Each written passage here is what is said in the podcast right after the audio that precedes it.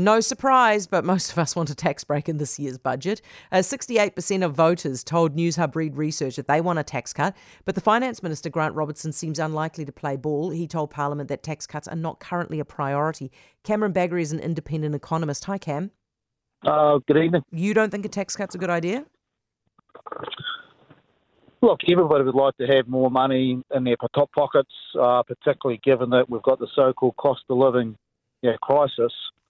I guess if I sit back here and look at the, the bigger picture at the moment, what do we need to see out of government, no matter who was in power? We need to see a little bit of what's called fiscal restraint over the coming couple of years. And that might sound a little bit harsh given that you know, people expect to be compensated for inflation, etc., etc., etc. But we're at risk of a situation at the moment is that yeah, we've got an inflationary fire out there, and a fiscal policy, government spending or tax cuts is potentially pouring more and more diesel on that inflationary yep. fire. And that's a fair point to make. But if he doesn't give it to us, he's planning to spend it himself. So isn't that going to be inflationary anyway?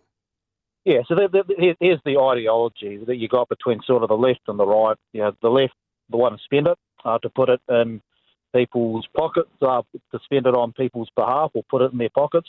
And then you've got the right hand side of the political fence wants to actually put money in people's pockets in the form of, of tax cuts. Now, at the end of the day, you know, it's still putting more money into the economy when the economy at the moment hardly needs more money being spent, given that we've got a situation in there that we've got what's called excess demand. Mm. Yeah, we've got an economy that's too hot to trot, and more government spending or tax cuts is just going to make it even hotter. How do you feel about $6 billion of new spending in this particular budget?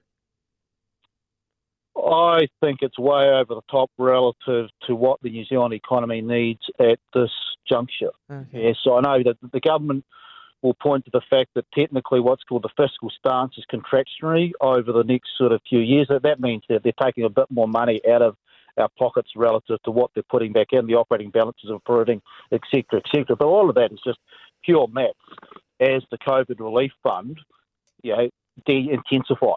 If you sit back and look at what the underlying run rate for government spending is between non-COVID, between 2018 and 2022, it's running up in excess of 8%.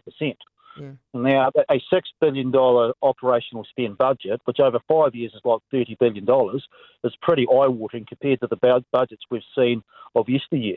Yeah. Okay, Cam, thank you. Appreciate it. Cameron Bagrie, independent economist.